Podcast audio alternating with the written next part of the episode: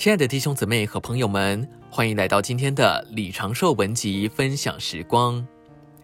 今天的信息要跟大家分享经营基督与教会生活。主今天要恢复的就是吃，他要一般人进入他的话里，进入他勇士的计划里。这不是你不发脾气的问题，不是你得胜的问题，不是你圣洁的问题，乃是在你里头真正的摸着主。让主长大，让主成熟的问题。二十多年前，我看见有的弟兄品性端正，在人的面前给人好印象，我就觉得这个还不错。但是现在回头一看，那些有好行为的人、品性端正的人，也没有结什么好果子，反而那些邋邋遢遢、糊里糊涂的人，倒是能够待人得救。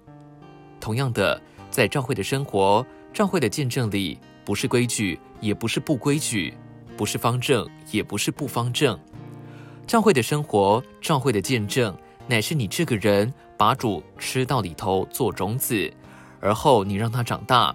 你就像是一个农夫一样，捡石头、除草、浇水、施肥、杀虫，让你里面的基督一步步的长，从你里面长出收成来。这样的话，你就有上好的能够带来。在神面前，在聚会中与众圣徒同享，这个就是我们今天该有的聚会。不重在唱诗，不重在祷告，不重在赞美，不重在说方言，也不重在进功用，只重在把你所产生的基督那拔尖的一份、上好的一份带来。